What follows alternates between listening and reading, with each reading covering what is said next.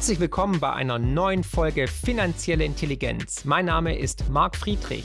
In diesem Podcast geht es wie immer um Geld, Bitcoin, Wirtschaft und Politik. Und jetzt viel Spaß.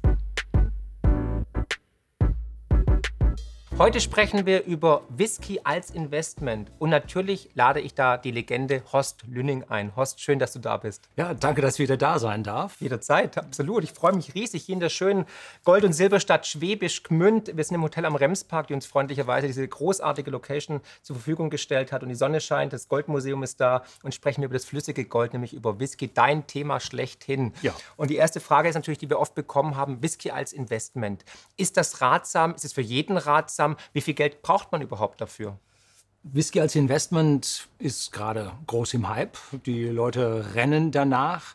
Es ist aber nicht ganz so einfach, wie man sich das vorstellt. Denn es ist eine rare Geschichte, weil die Whiskys, die man im Supermarkt sieht, die gibt es also Millionen literweise und äh, ist natürlich dann nichts zum Sammeln. Wobei auch da gibt es ein paar Ausnahmen. So, wenn man so eine ganz alte Flasche hat, die es auch mal im Supermarkt gab, die kann auch was wert sein. Okay. Also mal im Keller gucken, was der Erbonkel da mal geschenkt hat oder bei Kellerauflösungen gucken, was da ist. Also da kann schon mal was darunter sein, in der Regel aber weniger. Und es geht darum, dass man A, den richtigen Whisky findet, und zwar von der Sorte her. Und dann geht es darum, dass man die Brennereien findet, die damals wichtig waren und heute wichtig sind. Und dann muss man die finden, die ja nicht so viel verkauft wurden. Oder, wenn sie viel verkauft wurden, viel genossen wurden und wenig übrig geblieben sind. Also da gibt es die verschiedensten Facetten, wo man bei der Sammlung fündig werden kann. Da wollen wir auch heute ein bisschen eintauchen. Du hattest ja auch in meinem letzten Buch ein ganz großes Kapitel zu Whisky geschrieben. Also es ist wirklich großartig. Bitte lesen. War auch viel Insights drin, viele Neuigkeiten auch für mich. Und ich bin ja schon seit über 15 Jahren treuer Kunde bei dir. Ja. Hast du gleich geguckt, was hat er bestellt, der Marc. Und natürlich ähm, auch ein großer Whisky-Sammler. Und es ist einfach auch, eine, ich finde es auch, es ist einfach auch eine Art Kultur. Es hat was, was fast schon ja, emotionales und erotisches, kann man ja fast schon sagen. Ja, es hat eine unglaubliche Geschichte. Ja, genau. Und zwar, ähm, gut, die Schotten gehen da zurück bis äh, 1494, wo das erste Mal Whisky erwähnt wird, urkundlich. Und es ist aber, sagen wir mal, seit 1823 als König, ich glaube Edward, bin mir nicht ganz sicher, ähm, gesagt hat, also das, was da aus den Lowlands, aus diesen riesigen Destillationskolonnen, damals wurde Ja. die industrielle Destillation richtig hochgebracht, da kam, das schmeckt nicht, sondern aus den Highlands oben. Und in Highlands durften sie nicht brennen, das war verboten, weil dort der Steuereintreiber nicht hin konnte. ne? Ja. Und deshalb äh, ließ er sich dann, wenn er in Edinburgh war, aus den Highlands den guten Stoff bringen. Er war ja der König. Ne? Und dann irgendwann hat er gesagt, das müssen die anderen aber auch und das ist unfair. Dann hat er das also freigegeben und das war dann auch ein Grund, warum dann auch die Eisenbahnen auch das unwirkliche Gelände in den Highlands dann langsam erschlossen haben und man dann den Whisky halt zu den großen Zentren per Eisenbahn bringen konnte. Also das ist eine mehrhundertjährige Geschichte und von dieser mehrhundertjährigen Geschichte äh, profitiert die Welt. Und zwar hat das britische Imperium den Whisky in die ganze Welt gebracht und überall, wo das Em- Empire da war, ist heute Whiskykultur. Indien. Ja? Indien als weiß kaum einer als zweitgrößter Whiskyproduzent der Welt. Dann natürlich die Kolonien, äh, USA. die Kolonien haben natürlich ihre eigene Whiskykultur. Kanada mit ihren Territories, riesige Whiskykultur. Und überall dort, wo die Briten waren, findet man den Whisky. Und das ist etwas, was ihn in den Köpfen der Welt verankert hat. Und die Globalisierung spricht dafür. Als wir mit whisky.de, wir sind ein Versender für hochwertigen Whisky an den privaten Endkunden in Deutschland und in Österreich, gestartet haben 1993, da war die Globalisierung noch nicht so wirklich am Laufen. Die zweite Welle kam gerade mit dem Internet. Ja. Und an der Stelle schlug jetzt global die Sache zu, Whisky war in Deutschland kein Thema. Und deshalb kam dann mit der Globalisierung kam geballt, die Leute kamen von Asien zurück, die kamen von den USA zurück und alle hatten eine Flasche Whisky. Und dann, oh, was ist denn das? Ja, Das gibt es ja hier nicht und so. Gibt eine Unterberg an der, an der Supermarktkasse. Und genau, im Impulskaufartikel. Ne? Und so ist dann der Whisky praktisch bei uns in die Breite gekommen. Und mit dem Wachstum des Internets, mit der Globalisierung, ist Whisky dann auch bei uns populär geworden. In anderen Ländern Europas, wenn man in die Südländer schaut, Spanien, ganz starkes Whiskyland, Italien schon ganz lange Whiskyland. Und bei uns ging es dann so los, im Süden, nach dem Zweiten Weltkrieg, die Amerikaner legten die Fun das Fundament mit dem Bourbon und im Ruhrgebiet legten die Briten das Fundament mit dem Scotch Whisky. Und das ging schon so im Untergrund dahin, da war eine gewisse Bereitschaft da. Und als dann die Globalisierung kam, dann konnte es losgehen. Und seit wann ist es als Investment entdeckt worden? Ja, also wir haben 1996 haben wir eine halbe Palette Black Bowmore gekauft gehabt. Respekt, Chapeau, Glückwunsch. Ja, für die, die es also jetzt nicht kennen zu Hause, äh, Black Bowmore ist äh, der heilige Gral unter den Sammlerflaschen. Und wir haben damals die Flasche für 150 Mark gekauft. Ja, das sind 75 Euro. Und was kostet die Flasche heute bei Also Sotheby's? wir haben die letzte Flasche selber von dieser halben Palette verkauft oder versteigert für 2805 Euros. Und mittlerweile sind sie fünfstellig. Ja. Es ist schwierig zu sagen, wo der Preis wirklich liegt, weil es wirklich in dem Moment darauf ankommt, auf Angebot und Nachfrage. Hast du damals ein paar Flaschen geöffnet? Zum Probieren oder? Wir haben, nein, ein paar auf gar keinen Fall. Wir haben sie alle verkauft, weil damals waren Okay. Mhm. wir im Wachsen und mussten jede Flasche verkaufen. Wir hatten keinen Schotter und nichts. Aber es gab dann später noch eine zweite Abfüllung, Black Bowmer mit 42 Jahren.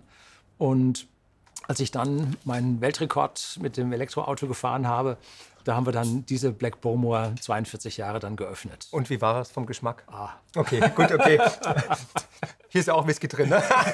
Ich habe noch eine halbe Flasche übrig. Mhm. Mit sehr, Wann, wann darf ich kommen?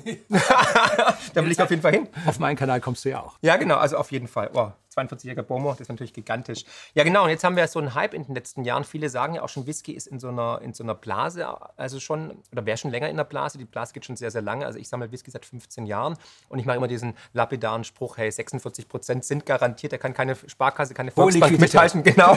ähm, Im Notfall hat, kann man sich die Krise auch schön trinken, ne? oder Naturalzins, wie ich so schön nenne. Und man hat immer Spaß dabei. Aber Fakt ist tatsächlich, so meine Beobachtung ist, dass in den letzten Jahren die Flaschen eigentlich so zwischen 10 bis teilweise 100 Prozent gestiegen sind per Anno. Kommt ganz drauf an, welche Abfüllung man hatte. Ja. Wird dieser Trend anhalten? Was ist da deine, deine Aussicht? Ähm, Es ist eine schwierige Geschichte. Eine Whiskyflasche wird irgendwann zum Hype. Und dann steigt sie gewaltig. Und dann schlagen zuerst mal ein paar Arbitragejäger zu, die gleich mal Klar. Geld machen. Äh, und dann kaufen die nächsten. Und dann geht es also hoch und dann flacht es ab. So richtig exponentielles Wachstum ab in die Sättigung. Ganz normal. Mhm. Ganz normal. Ja. Und die Kunst ist es, da zu kaufen Und dazu verkaufen. und da oben dann zu verkaufen. Und es ist an einigen Stellen so, wenn man die richtig seltenen Flaschen hat, wie ein 25-jähriger Artback äh, oder ein 40-jähriger Macallan oder so, dann nehmen die Brennereien diese Sammlerpreise vorweg und sagen, uns ist es wurscht, ob wir die Flasche jetzt äh, in zwei Jahren, fünf Jahren oder zehn Jahren alle verkauft haben oder ob die da liegen bleiben, weil das Geld machen wir. Und der normale User sagt sich ja, hm, das muss ja äh, jetzt gehen und jetzt muss ich die Flasche haben, jetzt muss ich den Gewinn realisieren und, und, und. Ähm, die Kunst ist es jetzt, Whiskyflaschen zu kaufen, die, sagen wir mal, im Preis zwischen 70 und vielleicht 200 Euro liegen. Denn dann hat man die Chance, 100 Prozent zu machen. Weil wenn man später dann für eine Flasche, ich sag mal, 800.000 oder 2.000 haben will, wird die Kundschaft, die sich das noch leisten kann, unheimlich eng. Und deswegen muss man zuschauen, dass man weit unten anfängt und dann hat man 100 Prozent möglich, dann hat man nochmal 50 Prozent möglich, dann vielleicht nochmal 25 Prozent möglich und dann ist er in irgendwo einer natürlichen Sättigung angekommen, wo es nicht weitergeht. Also die Kunst ist es, Ja. unten zu kaufen. Es gibt dann Whiskys, limitierte Abfüllungen, die von den Brennereien mit, sagen wir mal, zwischen ein paar hundert Stück, wenn es ein Einzelfass ist, oder ein paar zigtausend Stück ist, wenn es eine global ausgerollte Sonderflasche ist, zum Beispiel von Artback. Ähm, dann hat man im Prinzip hier eine gewisse Menge an Flaschen, die wird jetzt von den Genießern gleich mal angegriffen und reduziert. Und wir wissen sofort, dass diese Flasche was wird. Und jeder kommt und will kaufen. Ja. So, jetzt haben wir als Whisky-Versender ein Problem. Jetzt kommt einer, der kommt einmal in drei Jahren und will die Flasche haben. Hm. Kriegt er das? Schwer zu sagen. Ähm, wir können jetzt ja auch nicht einfach sagen, du kriegst nicht und du kriegst und so, obwohl wir sind kein Monopolist, wir dürfen es, dürften es. Aber es gibt keinen guten Ruf. Deshalb haben wir einen Whisky Club eingeführt und Mitglieder in diesem Whisky Club kann man einfach Mitglied werden. Ähm, die kriegen dann solche Flaschen, weil die auf den Club begrenzt sind. Ähm, so dass wir da die ganzen, die nur ganz vorbeikommen wollen, wollen diese eine Flasche haben, die haben wir weg. Und der Club hat dann noch einen Vorteil, es gibt Rabatt und es gibt noch äh, äh, und das sind dann typischerweise die, die dann auch konsumieren. Das heißt, sie kaufen die normalen Flaschen, sie kaufen die Sammlerflaschen und das ganze Paket ist rund. Da muss ich überlegen, diese Sonderflaschen gibt es nur ein paar tausend und die anderen gibt es ein paar Millionenfach. So, Großer Unterschied, ja. großer Unterschied an der Stelle. Und nur die Schnäppchen jagen ist halt schwierig. Ne? Welche, welche Destillerien sind denn empfehlenswert? Also welche sind denn sammelbar? Sammelbare Brennereien sind die, die schon, ich sage mal, eine mehrere Jahrzehnte dauernde Historie hinter sich haben im Sammlermarkt. Die müssen also im Normalfall jetzt nicht zwingend hunderte Jahre alt sein, was immer hilft. Zum Beispiel Beaumont ist eine Brennerei von Insel Isla, die stark gesammelt wird. Und die sind halt 1779 gegründet. Warum? Wo es doch verboten war. Ne? Die liegen draußen auf den Inseln und das äh, ist das United Kingdom. Die gehören nicht zu Great Britain, sondern das ist das United Kingdom. Da sind halt die Königreiche der Inseln mit dazugekommen und die durften vorher schon. Eigentlich alle Flaschen von der Isle of Isla sind sammelbar. Also Port Ellen, genau, Outback. Ja. Genau. Und Port Ellen wird jetzt einen leichten Boom wieder kriegen, weil, Schon die, wieder? weil die jetzt wieder eröffnen. Oh, okay. Die haben sie jetzt schon ein paar Millionen investiert, dass die wieder läuft. Wem gehören die? Das ist eine alte United Distillers Okay, also nicht irgendwie die einer großen- Zu, zu, doch, doch, die jetzt zu Diageo gehört. Okay, Ja, Diageo, Also mhm. dem größten Spirituosenkonzern Ja, der, der Welt. Die können das investieren. Und da haben wir äh, im Prinzip dann die Wiederbelebung solcher Marken, die jetzt die Flasche, also unter 1500 oder 2000 nichts. gab es keine mehr. Ja, ne? ja. Und jetzt kommen die unteren nach und da wird die Erstabfüllung wird auch 1000 kosten. Haben die noch alte Fässer? Sind das eine Neuabfüllung, Die die, erst in alten 20 Fässer- Jahren auf den Markt kommen? Die alten Fässer sind geräumt worden. Und da gab es dann eine sogenannte Annual Release. Die fingen an mit 20.000 Flaschen pro Jahr und sind dann irgendwo bei 14., 15. Release habe ich dann aufgehört, die Sache zu Ja. verfolgen, weil da gab es dann nur noch ein paar hundert Flaschen oder höchstens 1000 Flaschen davon. Und die Preise stiegen von ein paar hundert Euro auf, ein paar tausend Ja, Euro. habe ich gesehen. Ähm, und da holt jetzt der Konzern das Geld schon wieder vorher. Mhm. Das heißt, wer vorher für ein paar Hunderte die Port Ellen gekauft hat, der hat jetzt richtig da. Mhm. Wer die Annual Releases durchgängig hat, Ja, ist Hey. reich. Made man. die muss man gegen Bitcoin tauschen. Ja, wahrscheinlich, wahrscheinlich. Auch so selten. Jetzt hatten wir ja den Brexit. ja. Wie sind da die Auswirkungen auf den Whisky-Markt? Merkt ihr irgendwelche Schwierigkeiten, Verzögerungen, Lieferprobleme? Ähm, der Brexit ist auf der einen Seite äh, eine Herausforderung, auf der anderen Seite lange nicht so schlimm, wie uns die Medien, Okay. die, die dauerapokalyptischen, dauerhysterischen Medien Also- uns das weismachen Die wollen. Inseln sind nicht untergegangen im Atlantik. Nein. Bin ich erleichtert. So, und äh, was aber passiert ist, ähm, wir haben mit dem Brexit und der aktuellen Krise haben wir eine Verknappung von Laderaum gehabt. Und diese Verknappung von Laderaum hat den Nachschub reduziert. Ja. Das heißt, äh, wir sind hingegangen und haben vorher gekauft, was ging. Wir haben gebunkert Okay. ähm, weil wir gesagt haben, da kommen Unwägbarkeiten. Klar. Es stand ja auch dann noch ein, ein Zoll, äh, ein echter Zoll, jetzt nicht Alkoholsteuer, Duty, sondern ein echter Zoll, äh, Tariffs drauf. Und da hat Boris Johnson so knallhart mit der EU äh, verhandelt, dass er die Zölle da weg hat. Ne? Mhm. Also die EU war nicht in der Lage, anfangs so wie sie gemacht haben, Wollte. Zoll Mhm. drauf und so weiter, haben sie nicht geschafft. Und damit ist der Zoll abgewendet. Aber die Supply Chain ist noch löchrig, geht noch nicht so richtig, sodass hier äh, es zu Engpässen kommt und es auch schon vereinzelt zu Preissteigerungen gekommen ist. Das ist die nächste Frage gewesen. Wie viel teurer ist jetzt der schottische Whisky? Äh, wir haben ja einen gedruckten Katalog, immer noch oldschool. Nee, nächstes Jahr machen wir keinen mehr. Jedes Jahr verlangen die Kunden mehr Kataloge. Also wir zahlen, also wir drucken Kataloge und der Kunde liebt ihn, der steht dann im Barfach. Im besten Fall liegt er auch noch auf Ich sammle die auch. Ich habe die auch schon aufgereiht, ja. Und die anderen liegen auf dem Örtchen, äh, werden immer reingeschaut. Und äh, da kann man ja die Preise dann über die Jahre sehen. Und wir haben in dem gesamten Whisky-Konsumumfeld haben wir sehr flatte Preise, sehr konstante Preise. Äh, Wir haben also Flaschen, die haben 25 Jahre. Wir haben jetzt 25-jähriges Jubiläum vor zwei, drei Jahren gehabt. Und wir haben 25 Jahre lang identische Preise gehabt. Das heißt, inflationär sind die Whiskypreise gesunken, Ja. weil einfach die Nachfrage so groß war, die technische Entwicklung da Rationalisierung ermöglicht hat.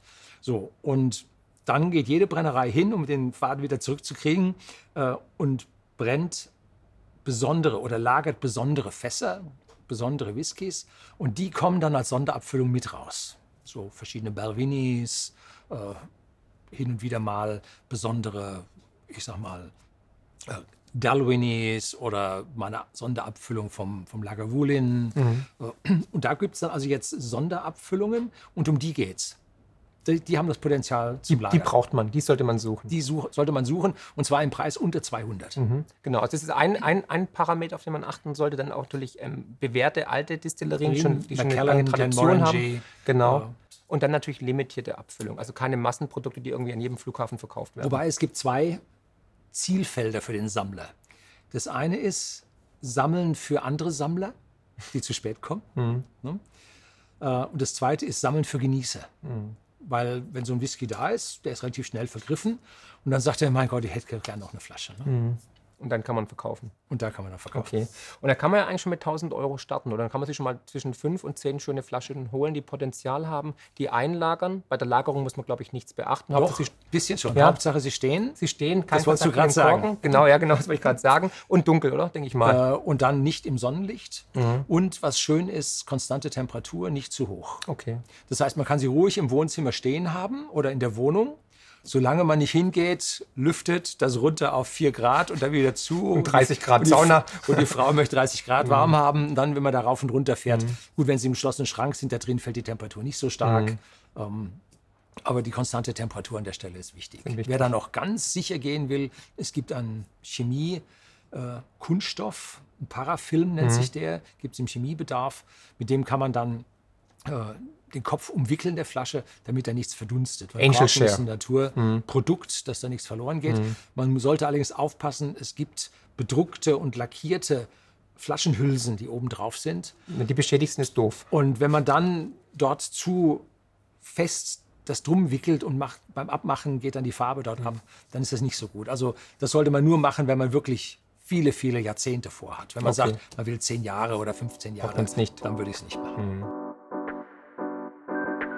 Finanzielle Intelligenz könnt ihr übrigens auch lesen und zwar in Buchform mit meinem neuesten Bestseller Die größte Chance aller Zeiten. Und natürlich unserem kostenlosen Newsletter mit spannenden Analysen und Prognosen zu Bitcoin, Gold und den Finanzmärkten. Einfach abonnieren unter friedrich-partner.de. Wie lang ist denn der Zeithorizont zum Investieren? Wenn man sich heute ein Paket kauft, ein Whisky-Paket, sag mal für 1000 Euro, sieben Flaschen und muss man dann fünf Jahre warten für eine schöne Preissteigerung, zehn Jahre?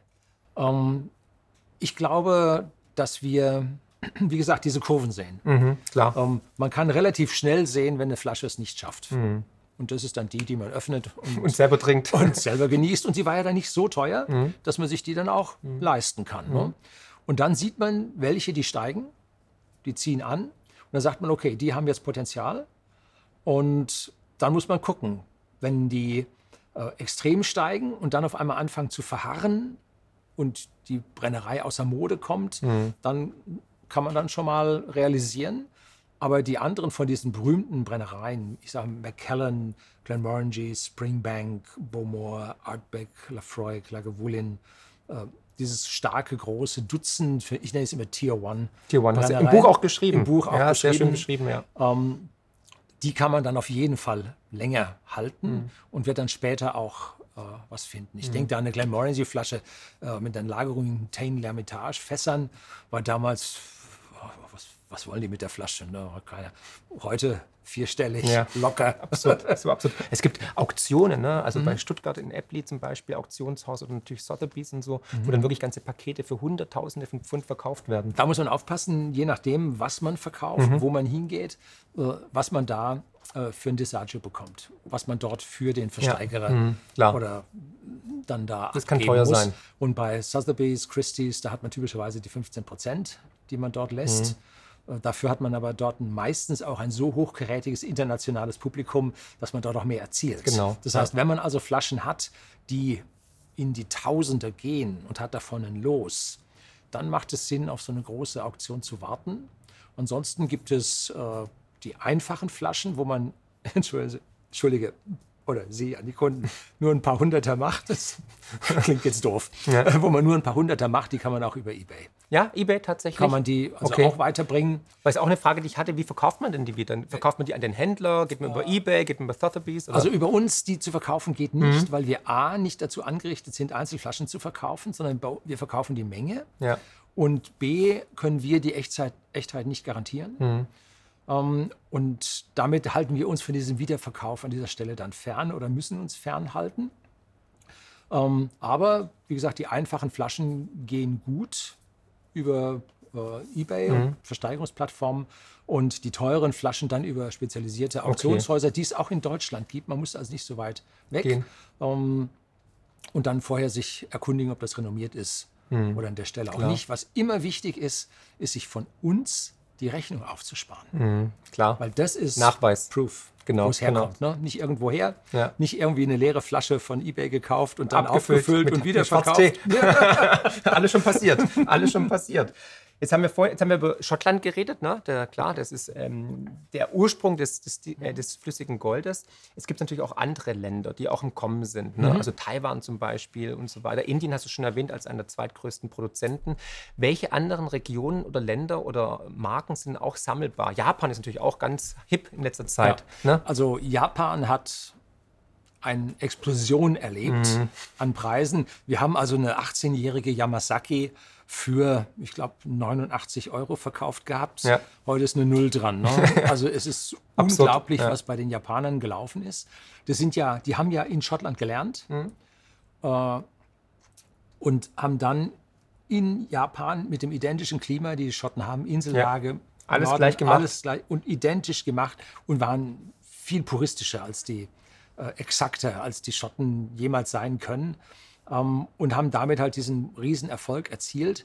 Und dann ist Taiwan gekommen mhm. und da Kavalan. Kavalan und die ja. haben auch eine extreme Explosion geschafft. Ähm, wobei an dieser Stelle man sagen muss, es war ein kluger Schachzug dabei. Sie haben den Weltguru in Sachen Malt Whisky, mhm. haben sie äh, eingeladen gehabt und der hat dann dort vor Ort auswählen dürfen und machen und tun. Und sein Urteil war so viel wert, dass der taiwanesische Whisky explodiert ist. Mhm. Wenn man den taiwanesischen Whisky probiert, parallel zu einem sehr guten Schotten, dann sind die auf dem gleichen Level. Mhm. Die sind nicht so, dass die Kavalans hier sind mhm. und die Schotten da, nur der Preis ist hier bei den Schotten da. Das ist schon also, eine Blase, wer weiß. Äh, ja, bloß niemand weiß, wann eine Blase zu Ende ist. Mhm. Weil das ist ja ein Anlagegut, das jetzt keine, keinen Cashflow bringt.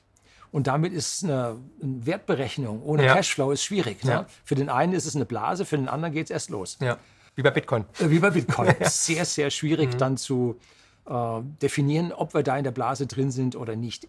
Äh, indischer Whisky würde ich sagen nein, mhm. weil der indische Whisky in der Regel äh, ein Melasse-Alkohol ist, der mit Malt Whisky als Blend konfektioniert wird. Und damit ist es ein Whisky, der nicht dem westlichen Stand. Gedankenbild mhm. äh, eines Getreidebrandes entspricht, sondern Melasse ist ja Rumabkömmling und äh, also da würde ich bei den Indern aufpassen, die haben hervorragende Malt Whiskys, keine Frage. Also da wirklich aufpassen, Single Malt Whiskys. Mhm. Aber das sind noch Ringeltauben, sie sind auch relativ günstig. Also es könnte sein, dass man da sammeln kann und dann kommt er irgendwann. Schwer zu sagen. Spekulativ würde ich jetzt mal sagen. Spekulativ, aber man kann ja trinken. Ne? Mhm. Liquidität garantiert. Ja, genau. Ne? ja, und der Whiskymarkt, der boomt seit 10, 15, 20 Jahren. Also wie lange geht das noch weiter? Und sind wir in einer Blase und wann kommt da das Ende? Oder wird das irgendwie abgelöst durch irgendeine andere Spirituose? Ähm, ich sage immer, weil die Briten das Empire hatten, das Weltreich und diesen Gedanken des Whiskys auf der ganzen Welt eingepflanzt haben, äh, läuft der, ist das die einzige Spirituose, die über Jahrhunderte ja, einen ständigen mhm. Aufstieg sieht. Und andere, Wodka eine Zeit lang hat es gepiekt und äh, Gin ist gerade im ja. Peak, Rum war mal dazwischen, jetzt soll er wieder kommen. Also sind alles solche Hypes, die marketinggetrieben sind. Mhm. Aber von der ursächlichen Sache, was trinken die Leute auf der Welt? Bier. Und Whisky ist destilliertes Bier ohne Hopfen. So, also das ist die. Besser haltbar. ja, das ist die, die ursächliche, das ursächliche Getränk des Menschen. Äh, so, und alles andere, dass man da irgendwo Zuckerrohr anpflanzen muss oder dies oder das, äh, schwierig. Deshalb bleibt es für mich auf jeden Fall der Whisky. Äh, auch wenn wir jetzt Gin im Angebot auch mit drin haben, ein paar spezielle, und zwar von den Whiskybrennereien, die, die machen ihren mhm. Gin und auf denen haben wir es dann auch mit abgesehen. Ähm, kann man bei uns auch kaufen, ja. Ähm, wo wir allerdings jetzt eine Ablösung gesehen haben, ist äh, die meistverkaufte Spirituose der Welt ist nicht mehr Whisky, sondern Yinro dieses äh, koreanische okay. äh, Reisschnaps-Ding. Okay. Ich habe das mal gekauft. Okay. also Geschmackssache. Neugier, ja, Geschmackssache. Ist also sehr hoch destillierter Alkohol versetzt mit irgendwelchen Aromastoffen. Mhm. okay. Ja. Was ist denn dein Lieblingswhisky? Äh, nee, nee, der Weg ist das Ziel. Es gibt ja. keinen es gibt keinen? Es gibt keinen Okay, also hast viele verschiedene gute Whiskys in deiner Laufbahn Ich habe so einen Dutzend, da gibt es bei uns bei whisky.de auf dem Kanal mhm. gibt es dann meine Lieblingswhiskys und meine Lieblingswhiskys bis 45 Euro und so habe ich die alle ausgebreitet. Okay. Da findet man das. Ähm, was, was, ich ja. sehr, sehr gerne mag, so von allgemeinen her, sind Portwein, Sherry-Fass gereifte Whiskys mhm. mit dem Alter, ich sage mal, bis zu 25 Jahren. Darüber sind die hochinteressant, aber werden schwierig, weil mhm. dann die Eiche so viel Tannine abgibt. Da wird es dann schwieriger. Es sind aber auch tolle, interessante Sachen.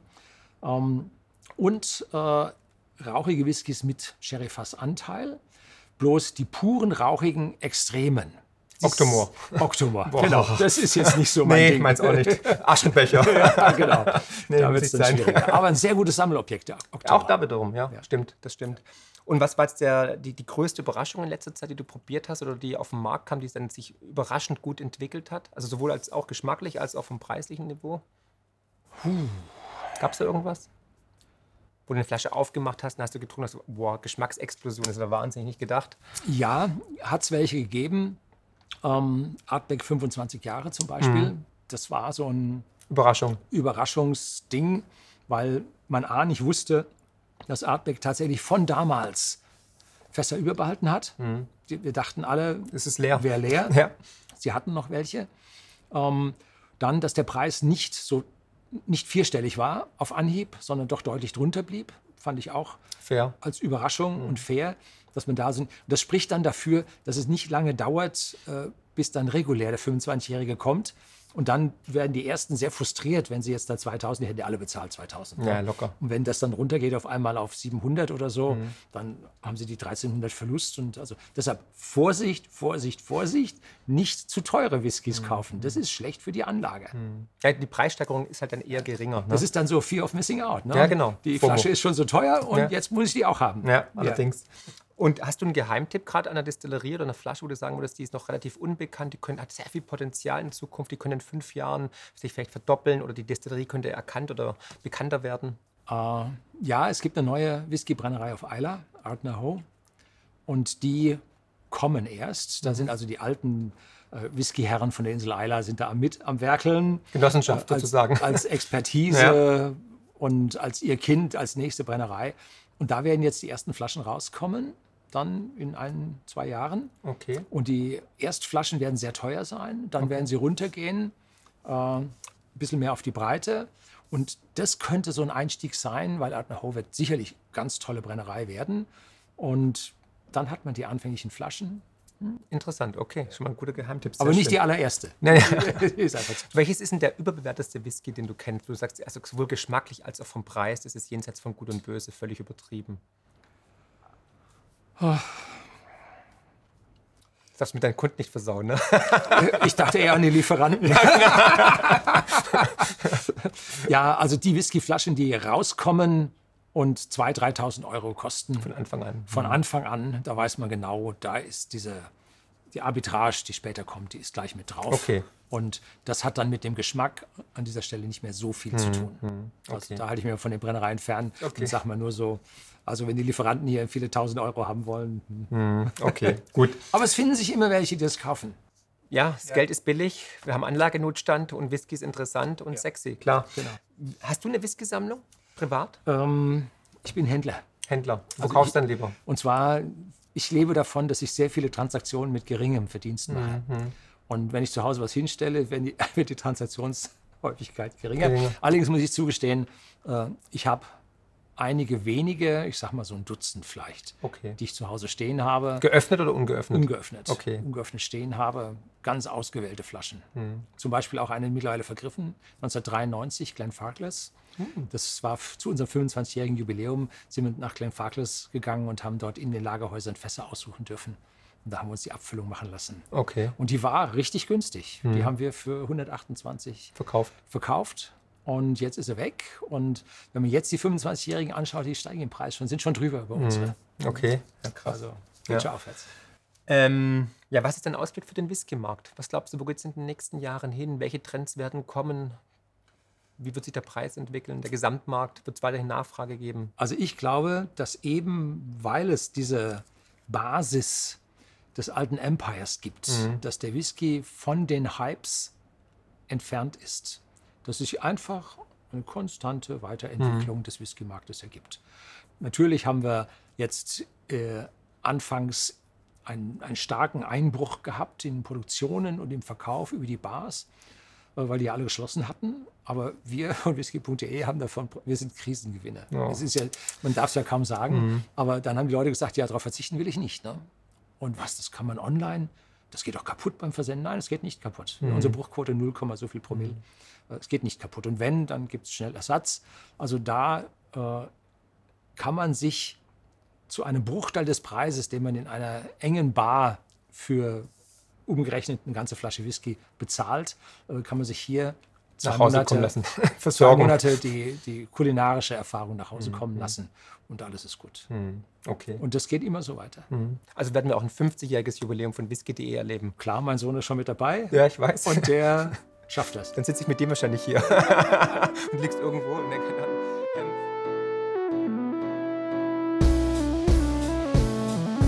Wow, was für ein Podcast. Ich hoffe, die Folge hat euch genauso gut gefallen wie mir. Ihr findet mich bei YouTube, Twitter und Instagram unter markfriedrich7. Für Lob, Kritik oder Themenvorschläge schreibt mir gerne eine E-Mail an podcast.mark-friedrich.de. Empfehlt den Podcast natürlich gerne weiter. Über eine positive Rezension bei Apple, Spotify und Co. freue ich mich natürlich mega. Weitere Informationen zu mir findet ihr unter mark-friedrich.de und zur Honorarberatung unter friedrich-partner.de. Ich freue mich jetzt schon aufs nächste Mal. Herzlichst, euer Marc.